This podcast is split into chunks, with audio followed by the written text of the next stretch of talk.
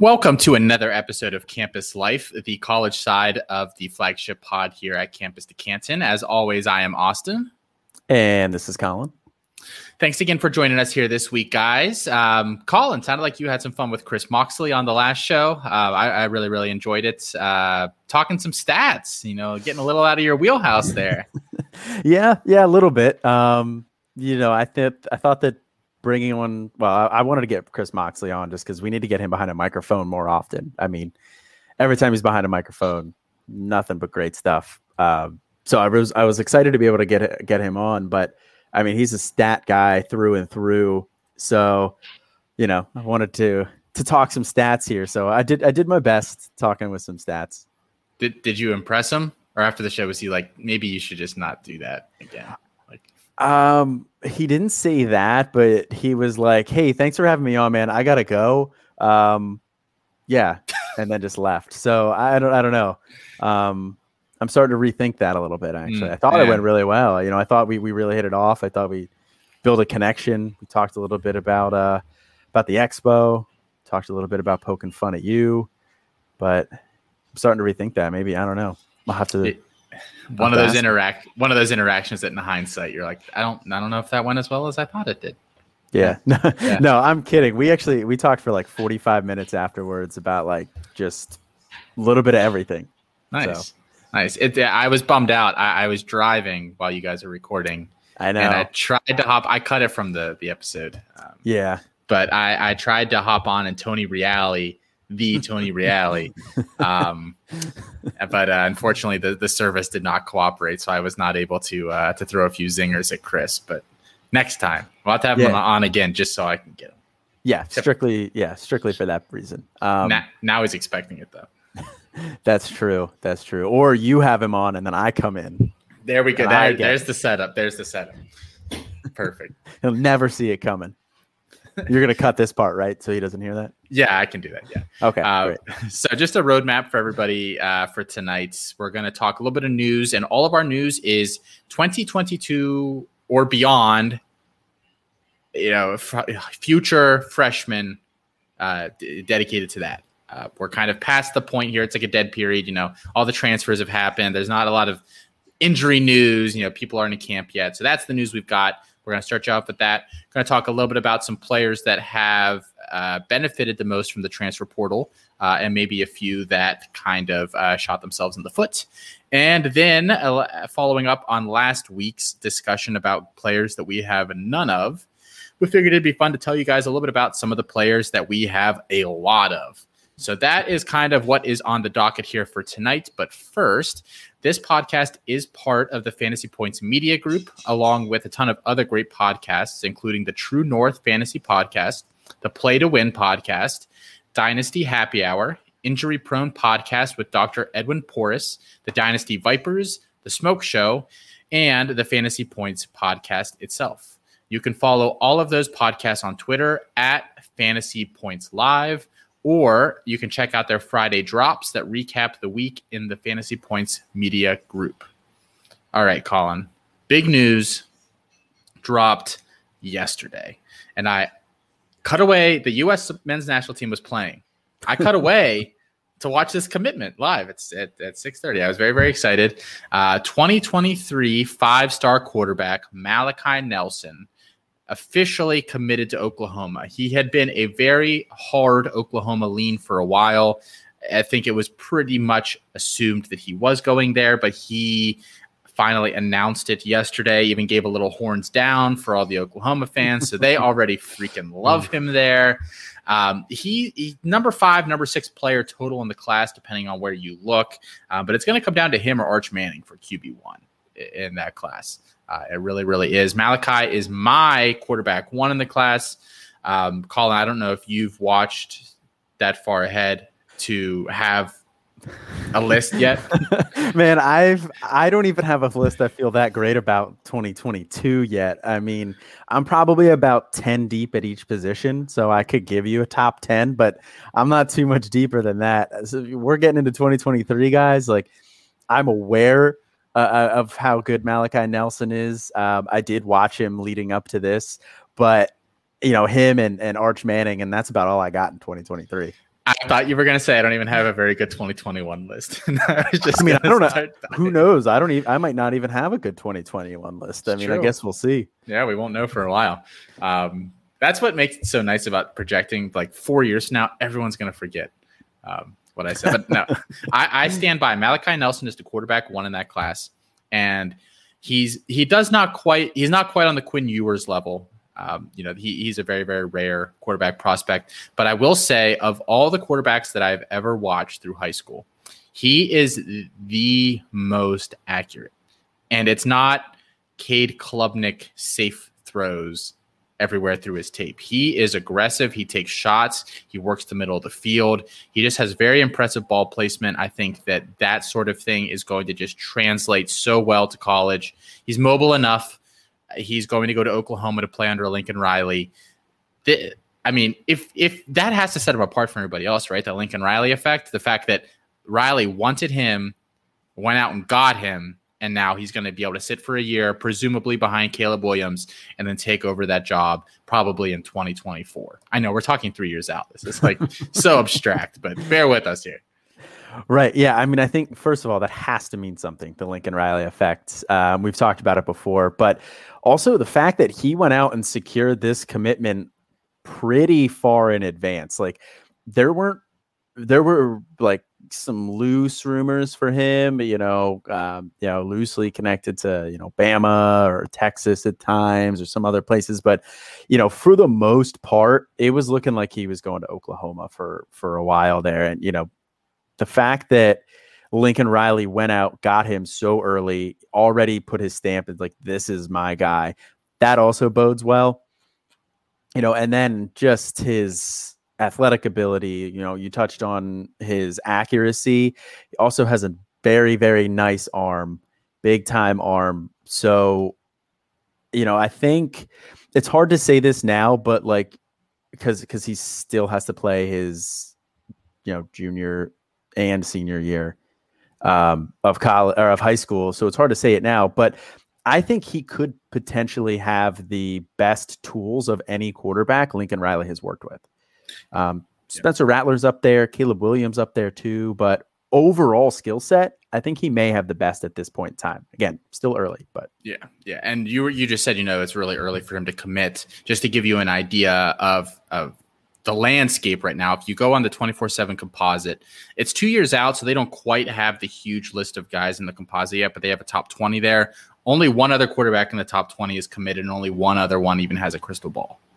So that gives you an idea of how early and how much of a priority Lincoln Riley made it to go to California to pluck this kid out of USC's backyard and bring him to Norman. So uh, big things probably coming for him and for Oklahoma. Um, it doesn't look like that that that run that they are on at quarterback is going to die anytime soon. Uh, speaking of future commits here, Colin, your Penn State Nittany Lions signed another top skill position guy in this year's class with Kaytron Allen, um, who was initially a few months ago an Alabama lean, and then they took on Emmanuel Henderson, then they took on Le'Veon Moss. Not a lot of uh, room there for for him. So he looked elsewhere. Ended up deciding on Penn State. Uh, he plays his high school ball right now at IMG Academy down in Florida. According to the composite, he is a mid four star, number 10 RB in this class. He is my uh, RB5 in the class, and he will be competing uh, with fellow classmate Nicholas Singleton, um, who is another high four star kid there um, who they've signed in the 22 class. So, Colin, how excited are you about just the momentum that Penn State's building here with these guys? Uh, I'm extremely excited about the momentum that they're building with these running backs here. Now, um, with Kaytron Allen, um, I like I said, I haven't dove super deep yet, about 10 people in, but yeah, he's my running back too right now as well behind Jaydon Blue. Uh, I think Kaytron Allen has high, high level patience and processing skills for a high schooler. Uh, I think that that's one of my favorite things about him, which is one of the reasons that I see I don't see him really dropping too much for me from two. You know, maybe he drops three, four ish, but you know, I think he's comfortably going to stay inside my top five. Um, you know, on top of his athleticism as well, I think that's good. But the thing with Singleton is a little bit the opposite. Singleton's an excellent athlete. Uh, I think the competition level, you know, I know you've expressed a little bit of concern with it. I think it makes it look a little bit better than it is, but I still think you can tell he's a high end athlete. Um, but on the other end of that, he doesn't really show much patience. So these are they're not opposites guys, but they, they their skill sets aren't, you know, they don't mesh up exactly. So if I could only pick one, it would be Kaytron. But I do like Singleton. And the current guys on the roster aren't really all that exciting for me. I mean, Cain Cain is good. I think Cain has NFL lead back potential, but we need to see that this year. It's a make or break year for him. Um, Keyvone Lee is good, but I think he's limited as an athlete, and I'm just not really sure how high that ceiling is. So he's not somebody that excites me that much. Devyn Ford, pretty explosive, but mostly a returner at this point. Didn't really do much last year. Uh, one guy that is actually intriguing to me is Caziah Holmes. Um, just given his profile coming out, where he was the number five all-purpose back. You know, he's an excellent, excellent athlete, 449, 40, 40 inch vert. And you can kind of see that on tape too. Um, but and then coming out, he was 179 pounds, and Penn State's website has him at 209 already. So he put on a lot of bulk. Um, and then in the very last game of the year last year, Caziah Holmes had uh, 12 carries for 77 yards and two touchdowns, and both of those touchdowns came inside the five. But he was hurt this spring, so we didn't really see him. So he's a guy I'm interested in. But beyond that, I think it's a wide open opportunity um, for these guys. You know, going into 2022, really wouldn't surprise me if one or both of them earn significant carries as freshmen.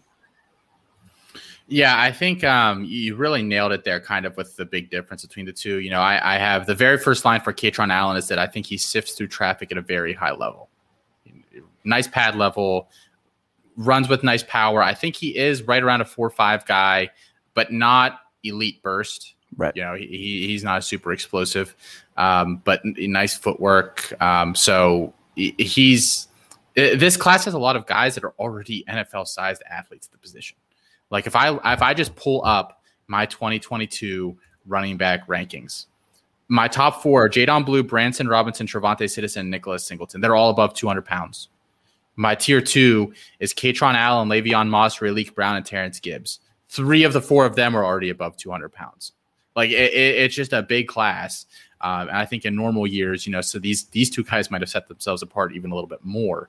Um, but but you know, 5'11, 220, nothing to joke around with. And Singleton, yes, he great burst for the size, moves well in space, dangerous outside the tackles, violent running motion. So I think this competition is going to be really good, and maybe it turns into a one A, one B because they, they are very very different backs, even though they're both bigger bigger backs. Um, but yeah, pair those guys with Kaden Saunders, uh, Drew Allar. they've got something cooking there. It's a, it's a little bit scary to be completely honest. Um, I'm really hoping for the other shoe to drop. Something bad happened, please, please, please, please. not not injury related, but like you know something bad, something bad. Um, James Franklin, maybe he'll leave. I mean, that's I don't think that's outside the the realm of possibility. Um, I don't know how many better places he ends up, but I think that's a possibility. Yeah, but so yeah, regardless, there those two guys, I think you're going to hear a lot about if they both do end up signing. Uh, just a, a, really high end competition between two very good running backs uh, moving forward there Penn State. Um, all right, Colin. So let's talk a little bit about some transfers here tonight. We've hit on some transfer news here and there throughout the offseason. But now it's time. We have we know where almost everyone is going to end up. More or less. People we care about are on a team. So let, let's talk a little bit, just a little bit of a roundup about some of our favorite marriages between player and new landing spot. We didn't restrict ourselves to one quarterback, one running back, one wide receiver. We each just picked three players here. Um, and we're going to go through and just kind of give our reasoning as to why we're excited for that to see them in their new location. So, Colin, your first guy is one that we just disagree on, and you're just going to keep talking about him. And I'm going to keep telling you I disagree. But Ty Chandler, UNC, give me the spiel so I can give you my spiel, and then we'll just move on.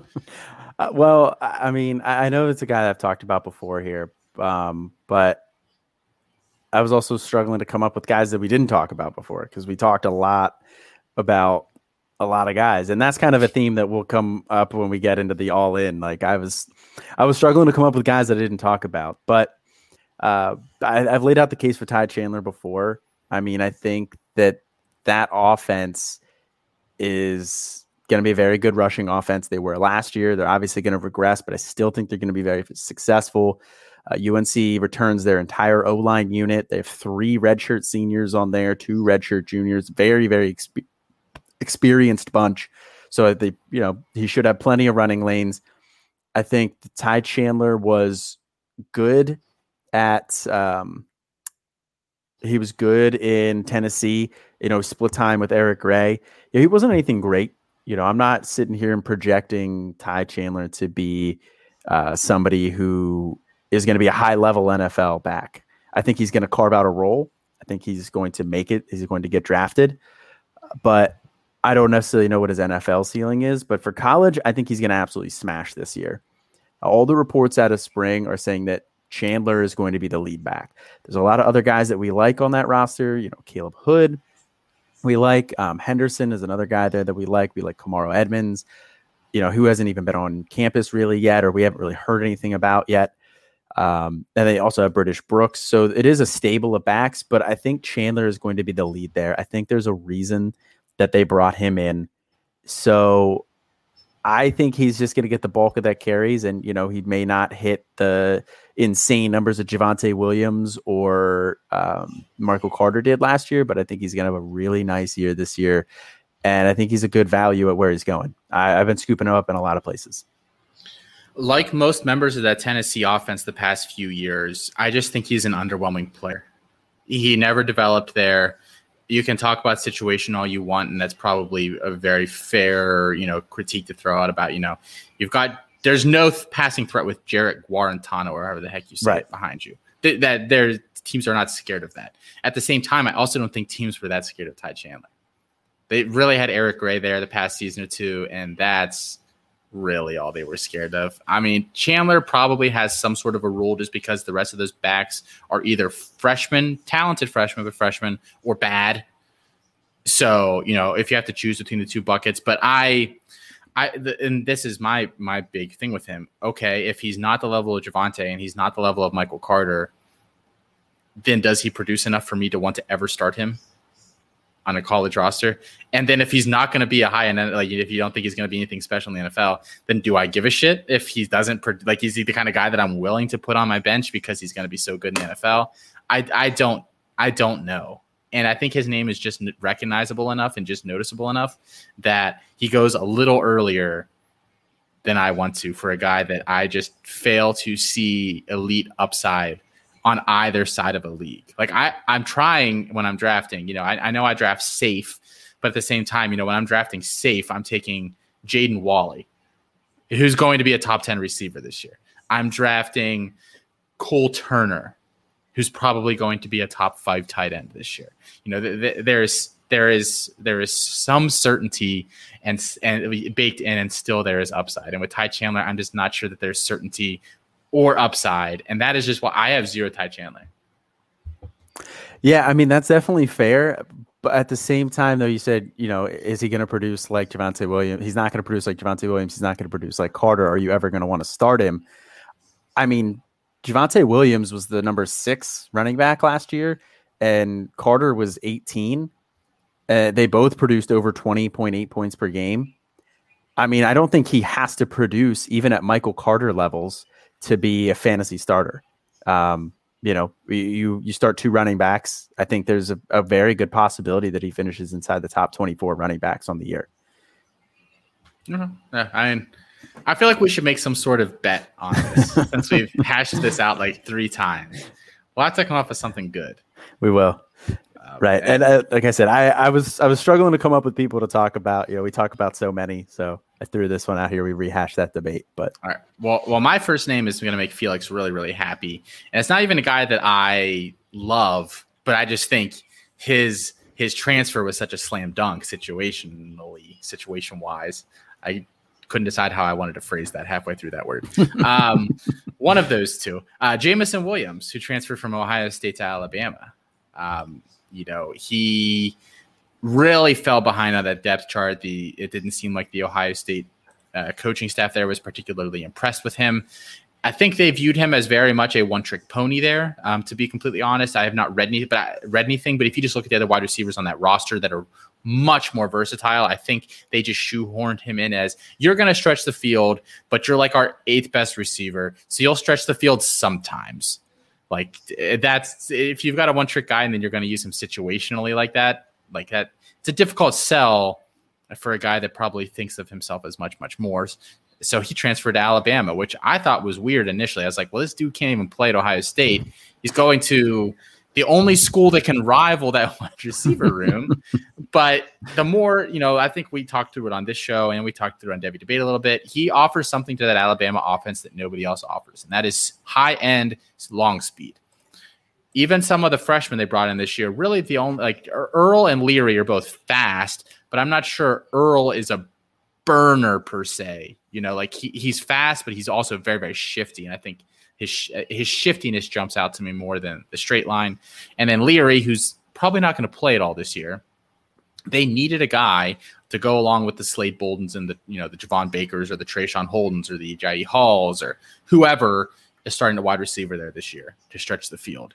And I think that he's definitely definitely going to do that. It sounds like he's happy down there. It sounds like the coaching staff is happy to have him down there, having a well defined role and being able to do it consistently. You know, la- last year in six games, he had nine catches for 154 yards, two touchdowns. So he had almost he had like a 20% touchdown rate. So, I mean, he, he's explosive. I'm not sure he's a CFF starter per se.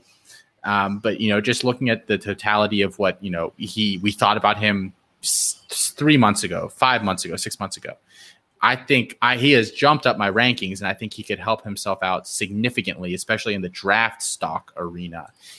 if he has a nice year this year, you know, could, he could go in the the fourth round as a as a deep threat return specialist or something like that. So I, I think that he made a smart decision for himself to make that move.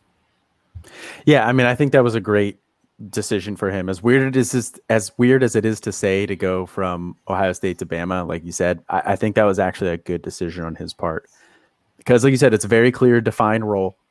I think that if he succeeds in that role this year, like you said, he's going to get drafted, even if it is just to play that role in the NFL. Um, so I think he did himself a lot of favors. Now, fantasy wise, not really sure how interested in him I am. Um, I, you know, I, I don't I think he could be fine. I don't know if I'm ever going to want to start him on the college side. I don't know if I'm ever going to want to start him on the NFL side. Um, but you know, not everybody that you draft is somebody that's going to have NFL potential, and he is somebody that does have that. I do feel pretty good that he's going to get drafted. So if you're you play a bit more of a Devy approach, then yeah, I think that he's a fine option.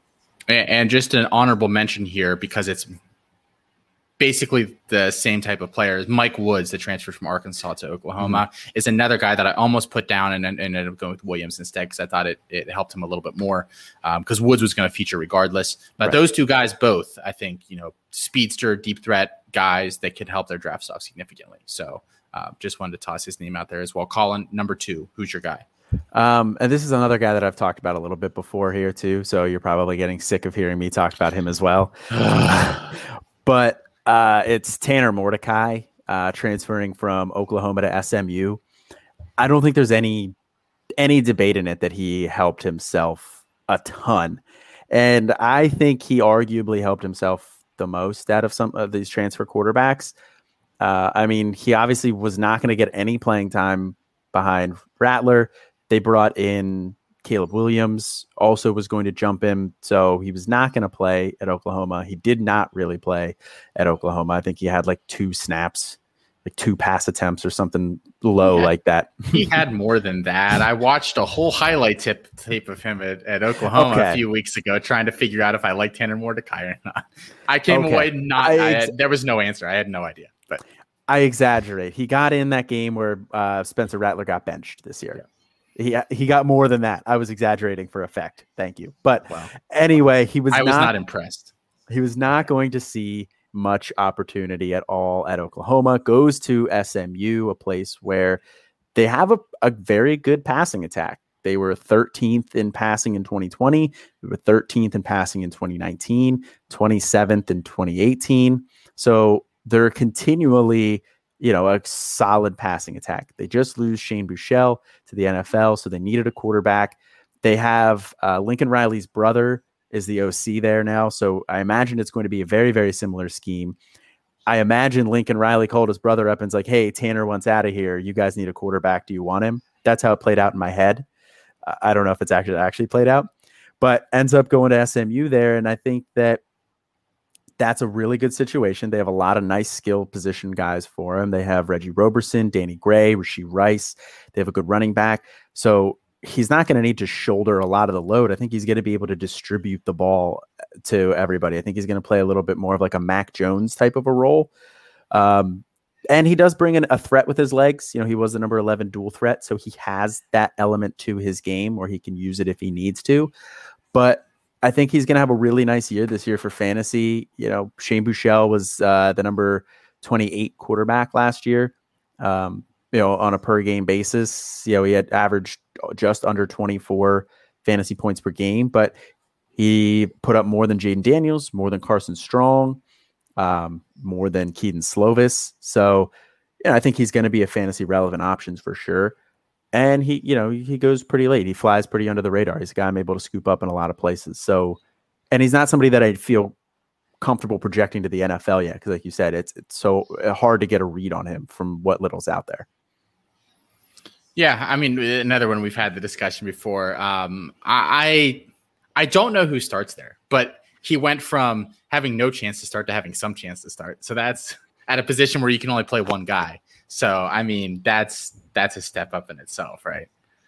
Right. I mean, I think that Preston Stone, if Preston Stone starts there this year, I feel like something went wrong for SMU or Tanner Mordecai is just absolutely terrible, which it's the fact that it's like at least close. You know, I think I don't think Tanner Mordecai is terrible. Or Preston so. Stone is the truth. I think you Preston left, Stone is very good. A, you left out a possibility there, sir. It's a good point. It's a good point. I like Preston Stone. He's a guy that you know I've been trying to scoop up in a lot of places as well. You know, you had a very uh very keen tweet earlier today where one of the um few exploitable areas left in C2C is going after quarterbacks that project to be starters on high end offenses next year. And I think that's Stone perfectly. But I think Mordecai wins the job this year. Yeah. Um, not to dive too deep into like something that's way off the path that we're talking about, but but I think the easiest way, especially with how I've been drafting zero quarterback this year, is you can just set yourself up for years with that strategy if you're mm-hmm. smart, you know, because these guys, you know, if if Kedon Slovis leaves this year, what is Jackson Dart's ADP next year? Top 30? Yeah.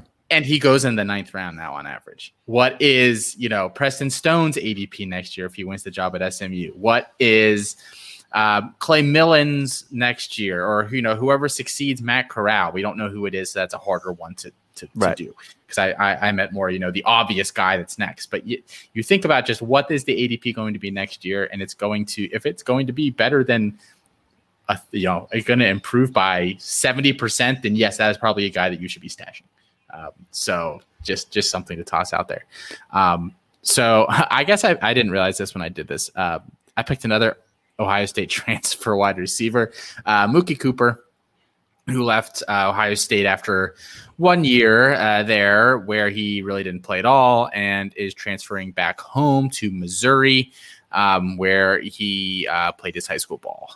Uh, he was a four-star prospect in the 2020 class. Uh, was the number 16 wide receiver, but obviously went in in the same class that uh, included uh, Gee Scott Jr., who switched to tight end. You got Julian Fleming, who was the number one guy in that class, and then JSN as well. So it, it was going to be a tall ask for him. And then I think he saw the guys coming in behind him too and was like, yeah, like, fuck this, I'm out. Um, so did the smart thing, left at the beginning of the offseason. So he had time to go somewhere play through spring with them and get used to the quarterback and get used to the scheme and get in front of the coaches.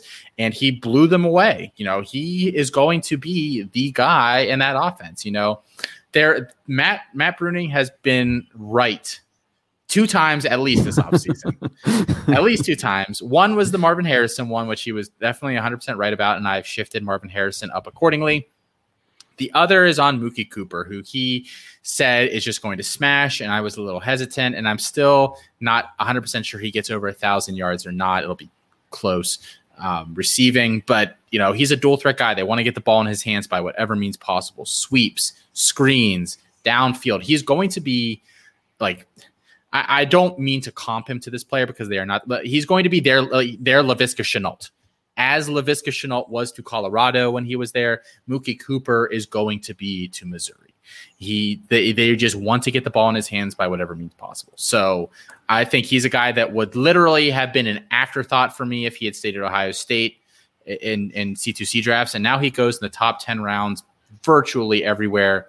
Um, it's actually been very, very difficult to draft him because I think I think I'm ready to take him, and then somebody else jumps in. Um, there's been the story of the offseason, but Cooper's just he's helped himself so much, and to be able to feature in an offense like that, I mean, Shenault was a second round NFL draft pick. Cooper's a little smaller, like I said. Like I said, I'm not comping them, but he could be a day two guy if he goes there and just crushes. Yeah, I I think you know, like I said with Tanner Mordecai, that you know it's tough to find a wide receiver or a quarterback that you know, helped himself more in the transfer portal. I think it's very, very difficult to find a wide receiver that helped themselves more in the transfer portal than Mookie Cooper. Um, you know, everybody obviously thought he had the talent going to Ohio State. He was a what top fifteen? He was recruit? number sixteen, so right outside it. right yeah. outside, very close. He was a he was a top guy at his position, four star guy. The talent was always there. He just needed the opportunity. And I think Missouri is a place that he's obviously going to get it, but I think that that's a passing attack that is going to whoever is the quarterback there, I think is going to be able to sustain a solid passing attack. Um, obviously, we believe it's going to be Bazelak, uh, but if Tyler Macon takes the job from him, then he obviously had to have really, really impressed, and that would also lead you to believe that he can sustain a passing attack there too. And I think Missouri is a team that's going to be trailing in a lot of games. Um, you know, so I think that they're going to need to use him. I think they're going to throw the ball a, lot. I, you know, I think a thousand yards is probably pretty close for him. If you set the over under at a thousand yards, um, I would probably lean to the under, but it depends on the way that the bet was juiced. You know, I could very, very easily see it going over. Yeah, I could too. Um, it, will be right around there. Um, and that offense, that whole Missouri offense is kind of like a, you know, a offense that could be very very good for fantasy purposes this year that you don't have to spend significant draft capital on anybody outside mm-hmm. of Cooper. And even Cooper you know an eighth round pick a ninth round pick like you're not spending a fourth. Right. And then you know uh, Tyler Beatty uh, Connor Bazelak you know if, if you think there's a wide receiver too that can do anything there Dom, Dom Dominic Lovett's a nice stash. Um, so yeah just a just a an offense that that maybe is worth looking a little closer at as you get toward the end of your C2C drafts. Yeah, I completely agree. Um, you know, if we ever bring back, you know, offenses, offensive breakdowns at some point, you know, I think that that's that would be a great one to do. Yeah, um, Grant Gunnell. I almost put him down. Um, so, uh, but I, I, I felt it was a little bit of a sideways move, so that's why I didn't put it. But I, I'm interested to hear what you say. I don't think it's a sideways move because Arizona was so bad and I don't think they're really going to be much better at all this year. And I can't name anybody on that offense that I'm really interested in at all. Whereas Memphis has a couple options. You know, they have they always have a solid running game to support. They have Calvin Austin, who we like a lot. Um, Sean Dykes, the tight end, also a very solid option. Um, I like um, Samir Nash as a guy to be like a bit of a sleeper transfer from pretty sure it was Arkansas. It was, yeah. Yeah. So he's a guy that I like as a sleeper there a little bit in that offense, but they have pieces there. So, you know, he has some weapons, whereas in Arizona, there was nothing. So I don't think it was a lateral move. But also Missouri or Memphis, everybody likes to think of their offense with the rushing attack. And, and, you know, rightfully so. Look at the running backs that they put in the NFL recently and Pollard and they put in um, Henderson, Gibson, Gainwell. They're constantly churning out running backs there. But Memphis also has had a very effective passing offense the last two years. Uh, they were 18th in passing offense this past year and 18th in passing offense in 2019. So, you know, they're they, they can get some good production there. And uh, Brady White, former Memphis quarterback there, uh, was the QB 26 last year, averaged 20, just over 25 fantasy points per game. So, you know, right there in usable fantasy territory. I, I think Grant Gunnell could very reasonably do that as well. I mean, he's very similar, I think, to Brady White. Um, you know, they're neither of them are very electric with their legs. You know, they're more definitely more of the passers. Um, you know, they're not neither of them are really afraid to throw the ball downfield.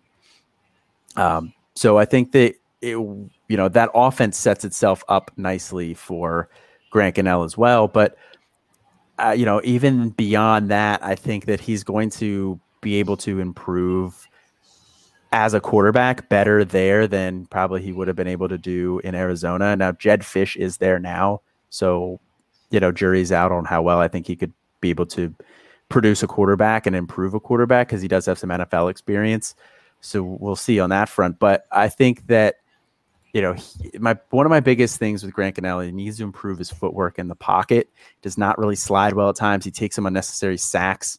Um, so I think that was something that he really needed there as well. And you know, I'm hopeful that he could get it there and Memphis, and you know, develop into a point where he could be a usable, you know, a fan, an NFL option. You know, maybe not a first round guy, but like a second or, or a third round pick, a day two pick. But even if he doesn't, I think he's still going to have a really nice year these next two years, fantasy wise. Yeah, I, I I'm I'm much lower on him than um, like Matt is. Well, instance, nobody's higher on Gunnell than Matt. I don't even think Gunnell's parents are as high on him as, as Matt is. Yeah, um, but yeah, I, I like I, I don't think there's NFL upside really. If you really, if you if you made me give you a real answer, no.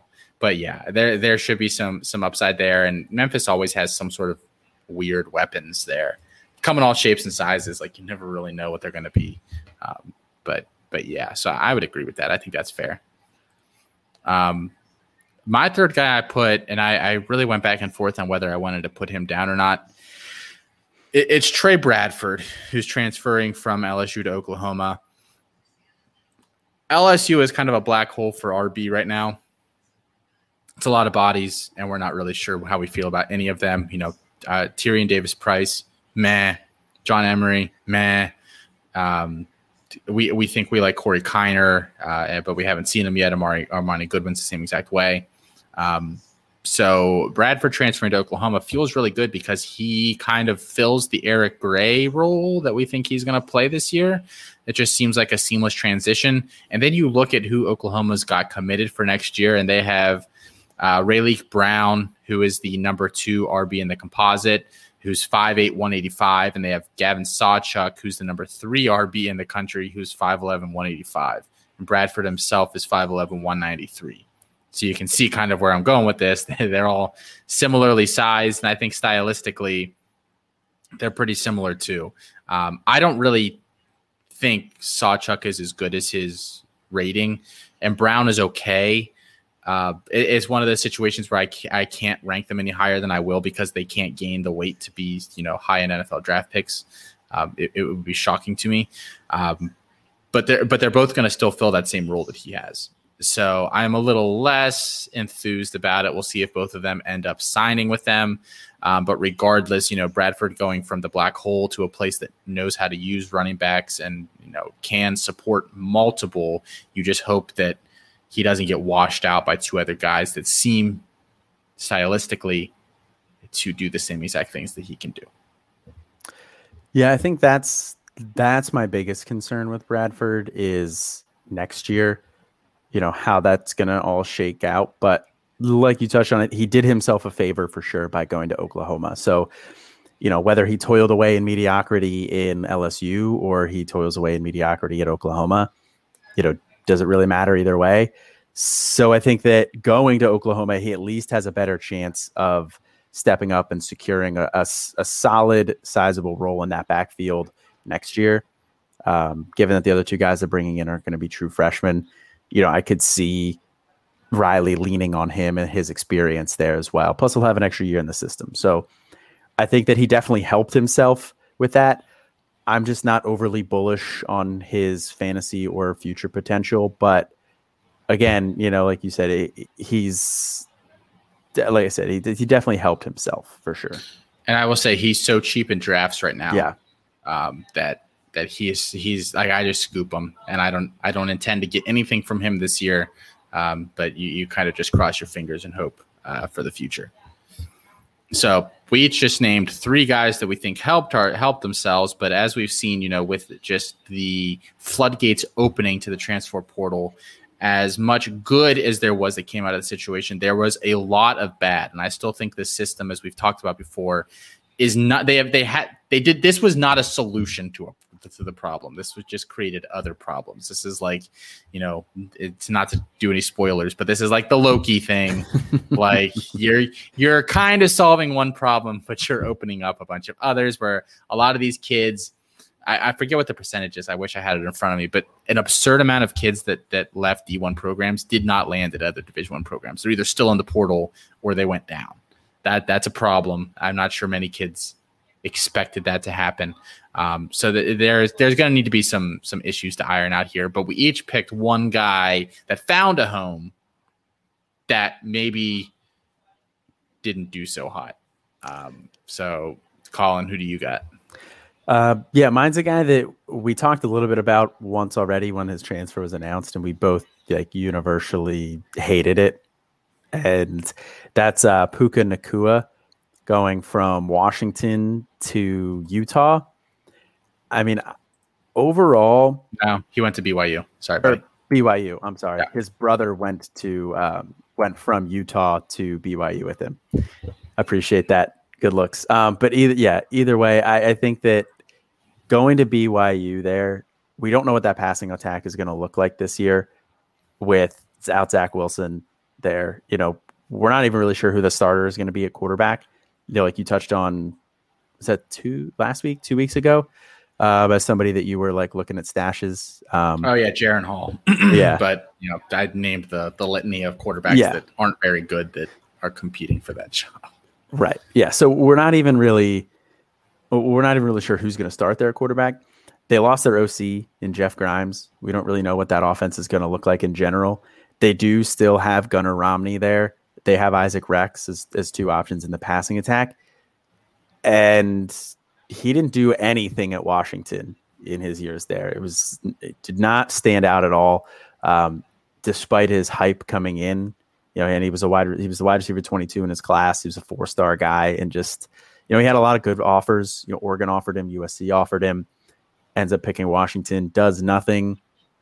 So he's a guy that I'm just pretty much completely out on. Um, I wasn't overly enthused before he left Washington, but at least that room was a little bit more wide open, and I felt a little bit better about that situation. Whereas going to BYU, I don't really know what to expect from him, but I, I don't think it's going to be very good.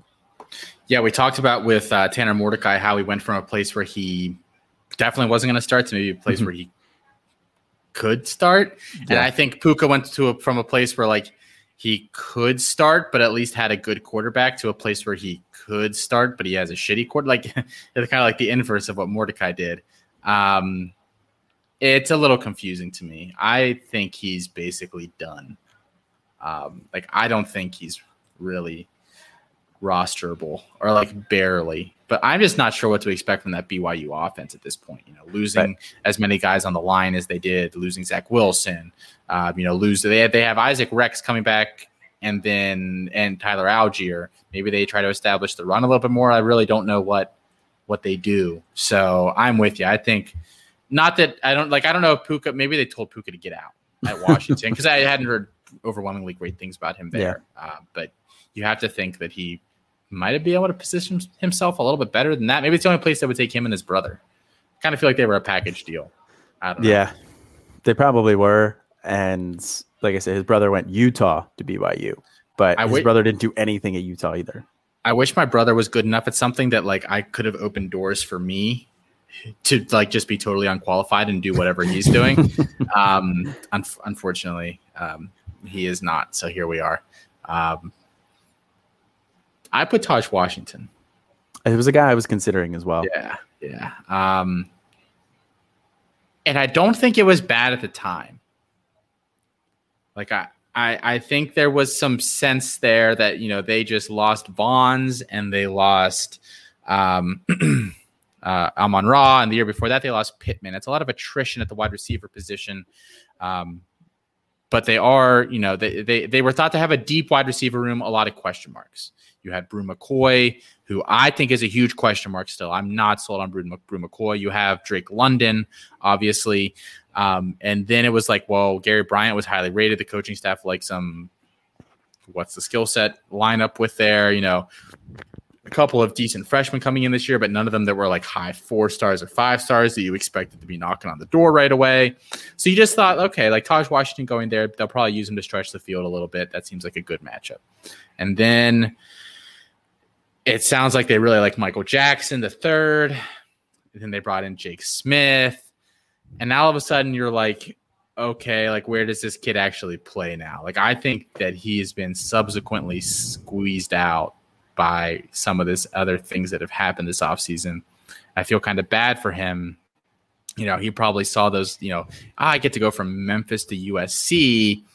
And now he's going to learn the really hard lesson that, yeah, but a school like USC and there's a lot of competition for spots. I'm just not sure that he's going to feature like he thought he would at USC, like he would have at Memphis. So for that reason, I think that he he really screwed himself a little bit. Yeah, I completely agree. He definitely hurt himself. Like going to USC, a situation like you touched on, where we have no idea what role he's going to have. There's a lot of people there. Whereas if he had stayed at Memphis, like I touched on, you know, with Grant Gunnell, like their passing attack is, is solid every year. You know, Grant Gunnell, I think, is a solid quarterback where he can, you know, if nothing else, I think he'll be a solid college quarterback and he can help his wide receivers to have some production and, you know, hopefully get drafted. But, you know, they, they have some other options there, but Tahj Washington would have been the very clear cut number two to Calvin Austin at worst. You know, and I'm not even saying that he couldn't have you know usurped Calvin Austin. I I don't know if he would have, but it would have been a lot closer. Whereas USC, like you said, you know Drake London is pretty much assumed like he's going to be the guy there this year. You know they're, you know he's he's the one everybody's hyping up. Um, but then, you know, like you said, Gary Bryant Jr., Jake Smith, they bring in Michael Jackson the third looks very good. Bru McCoy, Kyle Ford, whatever you think about those guys, they're there. So yeah, definitely hurt himself. Yeah, and so it goes. Um, it's always a little questionable when you see like the small school guy go to the big school. You wonder. Um, and this was certainly not a great one. All right, so and like we said, we're going to do the flip side of what we did last week. Talked about players that we have zero of. Um, now we're going to talk about players that we have a lot of across our leagues. Um, so, Colin, your first guy is somebody that I have zero of. So. Well, let me just start by saying that my first, my the quarterbacks that I have the most are guys that we've already talked about a ton. And not that we haven't talked about this guy like a good amount, but I have a lot of Jackson Dart. I have a lot of Tanner Mordecai, two guys we just talked a lot about there. Um, I have a good amount of Preston Stone, somebody else that we talked about. Obviously, my guy Hudson Card. I have a lot of shares of him too. So those are guys that we've kind of like talked a lot about or beat to death. And you know, like I said, this is a guy we've talked about some too, but that's Ty Thompson at Oregon. Um, I think I have him in two places, uh, or two or three. I'm not exactly sure off the top of my head. At least two. Uh, he's a guy that I still like a lot. Um, he's, yeah, I, I, don't think much of Anthony Brown, so I don't think it's unreasonable that uh, Anthony Brown shits the bed in week one to Ohio State and they need a spark and they bring Ty Thompson in. Don't think that's out of the side of the realm of possibility. But even if they don't, still don't really think that much of Anthony Brown. And he's going to be gone next year anyway. Whereas Ty Thompson, high four star guy, number four pro style quarterback, number 39 prospect overall.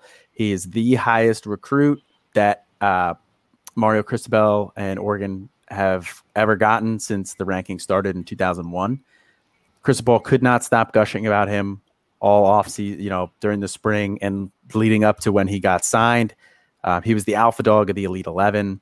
He's got all the physical tools you want. So I like Ty Thompson a lot. I like him to step into that role next year. And I know you have something to say about that. So I'll let you I'll let you say your piece here. Yeah, um, the dirty little secret about the Oregon um, quarterback position, and it's um, you know, it, I don't. I'm not saying just go out and buy Robbie Ashford, but what I am saying is that the coaching st- he's not playing baseball anymore.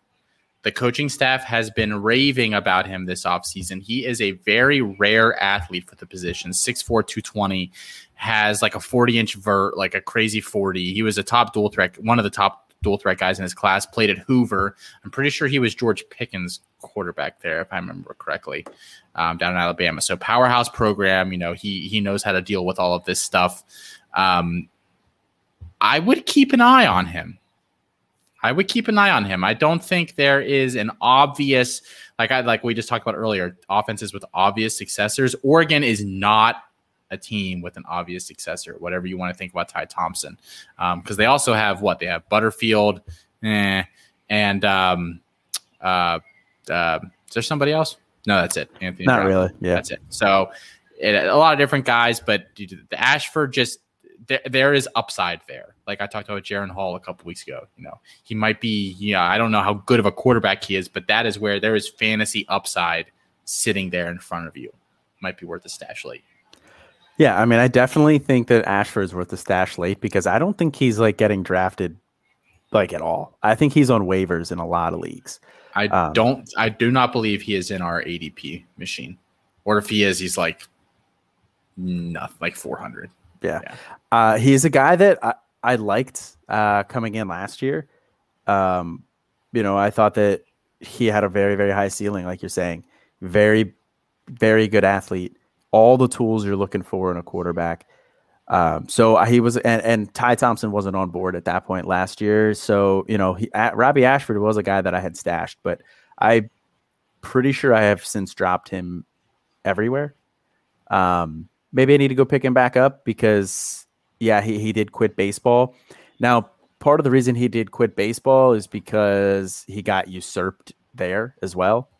Um, you know, he was competing for a starting spot in the outfield before one of their other guys came in and started 24 of the last 25 games that year. So, you know, uh, this year. So it's a little bit of a yes, he did quit baseball, but I think that he doesn't really fit in in either place at this point. You know, it's great that you can be a D1 athlete in, in both sports. Like I could never do that. Very few people can ever do that, but he needs a lot of refinement at quarterback.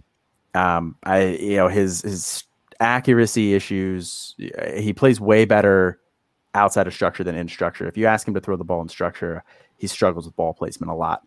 Uh, wide receivers are constantly having to adjust to the ball. From from what I was watching on his his college tape or his high school tape, those are the notes that I have on him there. But I think that yeah, big time upside with Ashford, and it's not as clear cut as other positions are. So yeah, I'll definitely acknowledge that.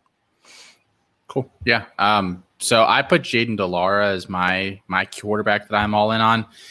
Um, I don't know if I have him the most. Like I have a spreadsheet that has all of my my teams on it. Um, it's close. Um, but he's just, and I, I just actually should be coming out here in the next day or two. Just finished my um, zero QB volume four, where I talked about some of my my mid round quarterback prospects I like to go after, and I put de Laura on that list.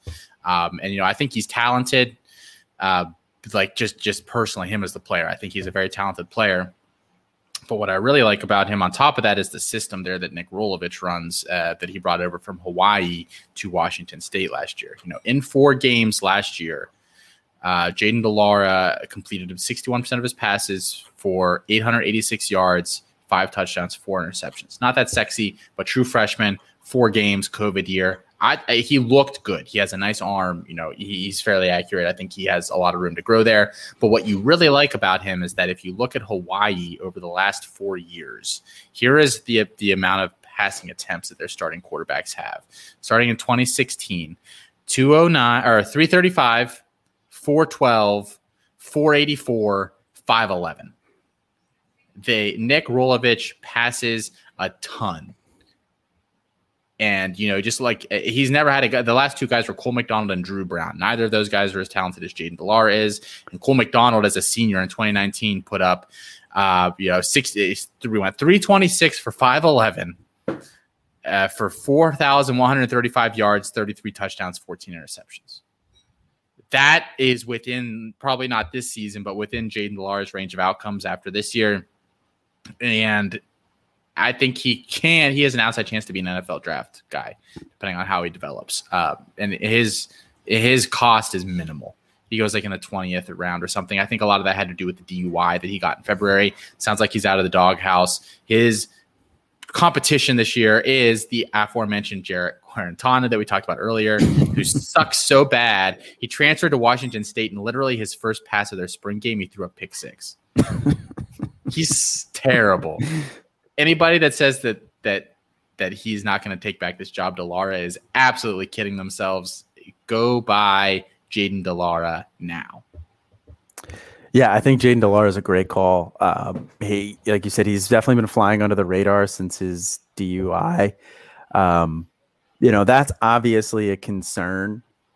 You know, that's some shows some poor decision making, but you know, he's a college student, and Mac Jones had what, like three DUIs or something like that two or three, something ridiculous. Yeah. Yeah. So, uh, you know, not condoning DUIs or anything like that, but, you know, the NFL doesn't care as much about that, you know. So I think that, like you touched on there, fantastic college quarterback, fantastic fantasy producer in college there.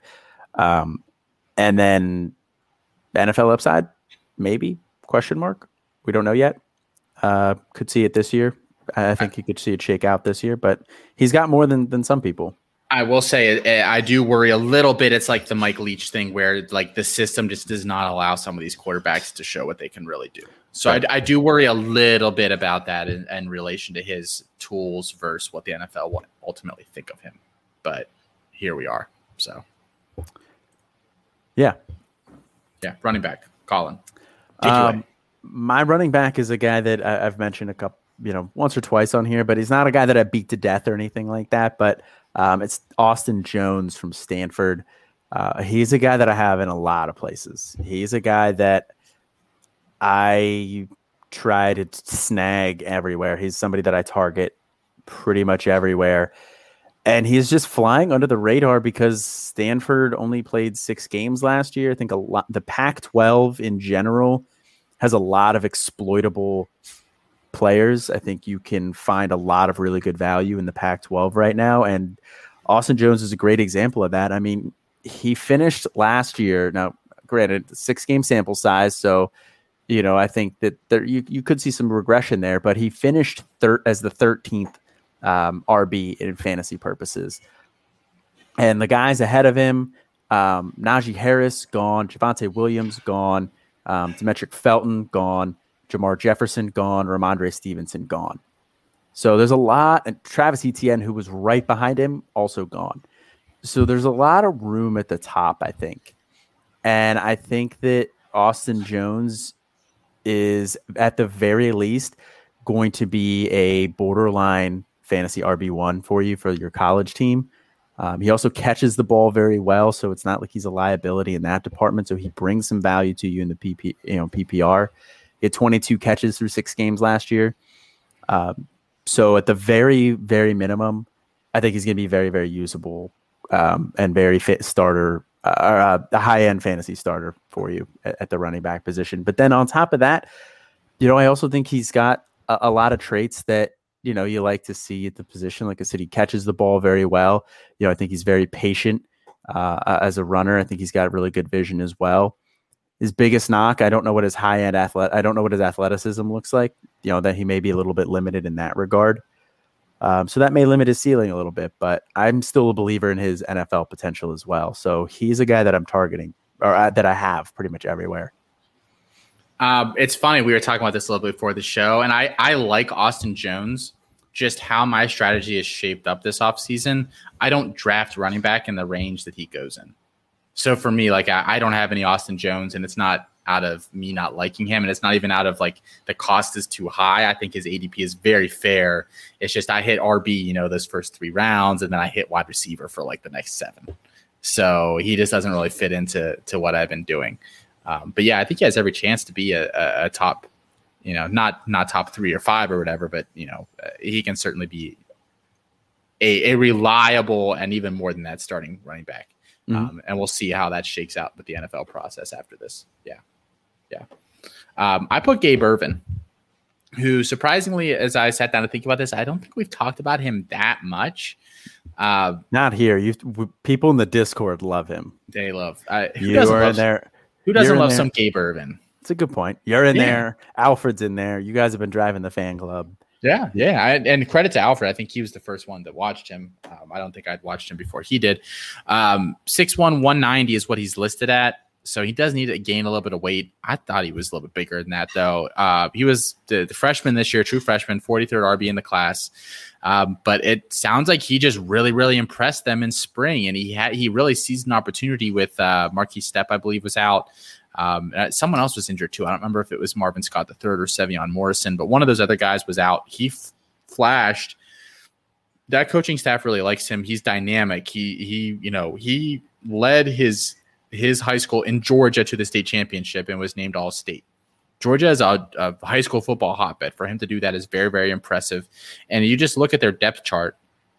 Some of the names he's competing with, you know, the I, I mentioned Sevion Morrison and Marvin Scott, two guys that I kind of like, but like they aren't so amazing that um, you know I I, I, expect anything out of them.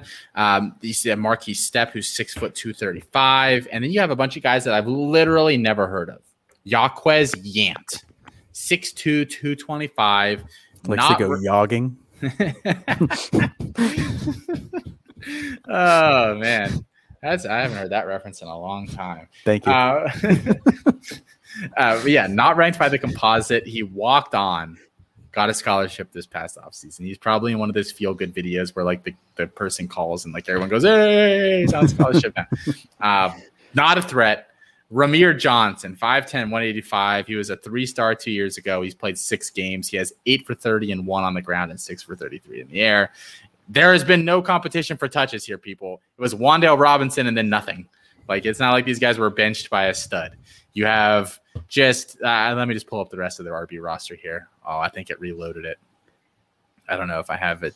Oh, there we go. Yes. So uh, Grant Lore, Cooper Jewett, Zach Weinmaster, Bo nice. Pasenchik, Trayvon Lubin, like uh, Matthew Schuster. I've literally never heard of any of these dudes before. They are not a threat to this kid. Gabe Zach Weinmaster might be. That's a, that's a strong name. I have a feeling his name is probably Winemaster, but I wanted to say Weinmaster because it was a lot more fun.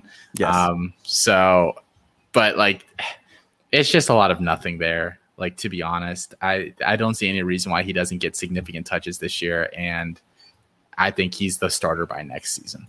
So go go geek. I have a I have I have him everywhere basically.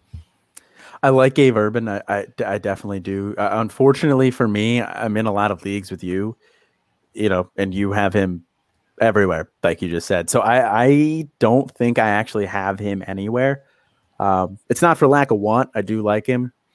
My, I will say my only concern with him is Scott Frost potentially being gone after this year if Nebraska does not play well again.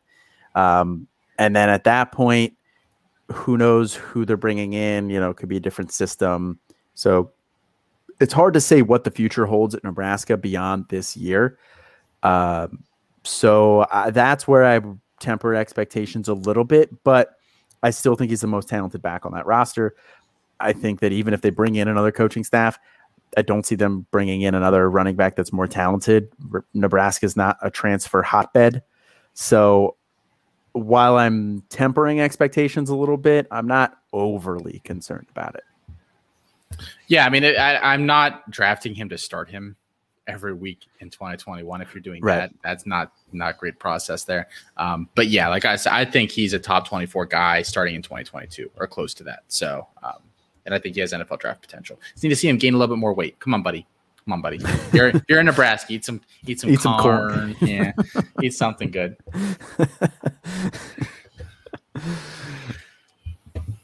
All right. Well, uh, wide receiver, uh, and again, another guy that I've talked about a couple times.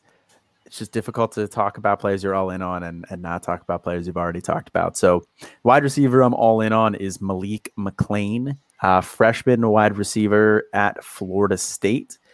Uh, he was not an unheralded recruit because he was a four star guy, but he was the number 42 wide receiver in the class. So, you had to scroll down the list a little bit to find him. Um, now he did come from IMG Academy as well, so you know that's obviously like a big school that's a hotbed for NFL talent. Um, but beyond that, going to Florida State, everybody at the beginning of the year was all over Destyn Hill, and for good reason. You know, Destyn Hill looks like a very very good receiver. I like Destyn Hill a lot, but he's not enrolled. He's not on campus he's not going there at all this year, from what I can tell. You know, it could end up being a little bit of a situation like the guy you're going to talk about next, uh, where, you know, maybe he just enrolls next year. So this could potentially look like a dumb take next year, maybe, because Destyn Hill is very, very talented. But as it stands right now, Malik McClain is the most talented wide receiver on Florida State's roster. Um, you know, they don't have anything else. They brought in Andrew Parchment but you know he's a fifth year senior i think is that right parchment mm, i know he's old enough to collect social security but i don't remember exactly how many years he's been in college. He's been in here for a while. I think his freshman year was oh, it was either 16 or 17 yeah, yeah. yeah. So yeah but he's he's been here for a while. It hasn't really done a whole lot. I mean i think he'll probably lead that offense this year in receiving. Um, but Malik McClain is a rocked up. He's 6'4, 201 is what um, they have him listed at on 24 7. Uh, and I, I should have pulled up what they have him on Florida State's website here as, but um, I mean, he, either way, he's a big alpha profile. Uh, he's also he's, he's, athletic, you know, and he's very explosive. Um, runs a, a four five in the 40 um, and you know he's he's the type of receiver too that just goes up and gets the ball. Very strong hands. So I think at the worst, uh, he's going to be a vertical threat. I think he's going to be a you know to use a guy that, was also on Florida State, a Tamorrion Terry esque type of a receiver. Um, and then you know obviously he he's going to need to develop his route running. He's going to need to refine the technical part of his game a bit more.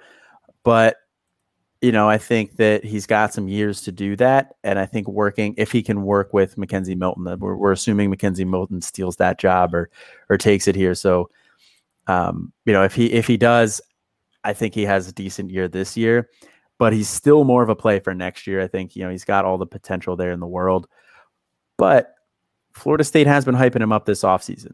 So while it is a bit of a future play, he may provide you some value this year. And he's just going really, really late you know, I don't really see too many other people hyping him up besides us on this show, and and a lot of it me. But you know, I think that he's a guy you can get some some really good value on late, um, even despite having a very good spring. I cannot believe that you wanted to try to put him in the same sentence as Tamorrion Terry. And that's not a comment on any sort of recently discovered uh, illegal activity on the part of Terry. Um, he's just not even close to that level of athlete. No, I was saying more about the role that he was going to form, play like, on that offense. But the thing is, like, they moved Terry all around. Like, I think he's literally a big jump ball downfield guy, and that's it. I, he strikes me as the kind of guy that flashes this year and then gets way too much hype, and then they actually bring in somebody that's good next year, and it just kind of like washes him out completely. Um, I mean, he's not like terrible, uh, but like if he's your leading receiver at Florida State, you should not feel good about your passing game at all, in my opinion. I don't disagree with that sentiment, but he is also an incoming freshman. So, um, I I, I, I mean, I don't dislike him. It's just like is there NFL upside? I really don't know, and it's really hard to say because he deputized JaCorey Brooks at IMG, so like wasn't right. the guy there either. So it's like, well, what the hell? Like I really don't know, but um, I, he goes all over the place. Some drafts he goes really early, and some drafts he goes really late. I really don't know. I really don't know. Interesting. Uh, yeah, I I end up with a lot of shares of him because I take him pretty late. Like I take him 30s, somewhere in the 30s, hmm. you know, and at that point, I think he's got really good upside. Yeah. Yeah. Um, I chose Elijah Badger. Um, I, I, talked a little bit about this. I hopped on Alfred's pod, Why Wait Till Sunday, a couple weeks ago. Um, definitely the highest profile guy he's had on his interview series yet. Um, definitely. You? Um, yeah. Yeah. Peter, Peter who? Colin just gave me his face. He's like, uh, uh, yeah, Chris Hummer, who, yeah, um, uh, Sam Holt, who, yeah, he's had a lot of big names on there. Um, I, I am definitely the the smallest Kate, person he's had. Kate, Mad Duke, yeah, Mad Duke, who, yeah. Um, uh, but but we were talking about kind of how he approaches, and especially in like bigger, deeper leagues, how he will just hit everybody on a depth chart. And I'm like, I hit, I do the opposite. I I would just take the cheapest guy and that's why I was talking. I have a lot of Christian Leary. I have a lot of um, like uh, of the um, LSU freshmen. Like it's switched. Like for a while, I had a lot of Chris Hilton. Now I'm getting a little bit more Brian Thomas, who seems to go pretty late because he's the cheapest of the three now. Uh, but Elijah Badger is very much that way as well. He, he's cheaper than LV Bunkley Shelton. I have a lot of Bunkley Shelton too. Don't get me wrong, uh, but Badger just is cheaper and possesses pretty nice upside. You know, they're they uh, the coaching staff, similarly to Mookie Cooper, just wants to get the ball in his hands uh, any way possible. He he he is in the Brandon Aiyuk a pro you know type of template of player that they had there. Um, so like uh, that that is definitely in his range of outcomes. That offense should be pretty good this year. What happens after this year with the NCAA sanctions, I really don't know. Um, but I think that he is probably their wide receiver too moving forward. You know, Bunkley Shelton cleans up a lot of the stuff underneath. Badger's a field stretcher, sweeps, manufacturer touches kind of guy. Very good athlete. So I, I think, you know, I, I like him. I know you like him too. Yeah. Yeah. I like, I like Badger a lot too. You don't have to sell me on Badger. Um, yeah. And he's a guy that I scooped up in a lot of places last year, but, um, you know, I think until I don't want to say like that he was like definitely under the radar until we started talking about him, but you know, I think he was. I don't think he was nearly as talked about as often, especially because he didn't play at all last year because of the academics issue. Um, which, like I touched on, you know, that could be a Dustin Hill situation uh, where doesn't play at all and then comes in and doesn't really lose too much hype. But yeah, I like Elijah Badger a lot, and I think he's going to have that wide receiver two role secured in that offense because I don't really like a lot of the other guys there. Um, Johnny um, Johnny Wilson. Is that yeah. it? Yeah. Johnny Wilson, not a huge fan. Chad Johnson Jr., meh. We don't um, know. Yeah, yeah, probably not. But yeah. yeah. They brought in a transfer too. I wasn't super impressed with him. I think it's the one from Utah. Thompson, yeah, that kid from Utah. I don't remember what his first name is. Um, yeah. Yeah. Not super impressed there. They don't bring in anybody this year. So yeah, I think it's a wide open role for him. Yeah. Um, I, I really, really agree. Um, so that's going to do it for our show this week, guys. Um, again, if you guys are not tuning into the other shows here on the Campus to Canton website, wow, Alfred's Why Wait Till Sunday, the Devy Debate, uh, featuring yours truly, um, and um, uh, Fantasy Football Roundtable as well.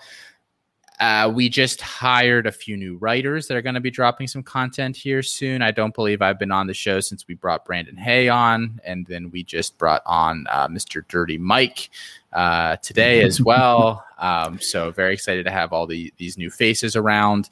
Um, and yeah, we're, there's going to be some conference breakdown preview stuff coming up here a lot of other stuff in the works that I can't quite talk about yet, but the chat's been blowing up while we've been recording here, and it's going to be really, really cool. Um, so yeah, be, be, be, on the lookout for all that kind of stuff, guys. Uh, but until next week, I am Austin, and this is Colin. I Have a good one, guys.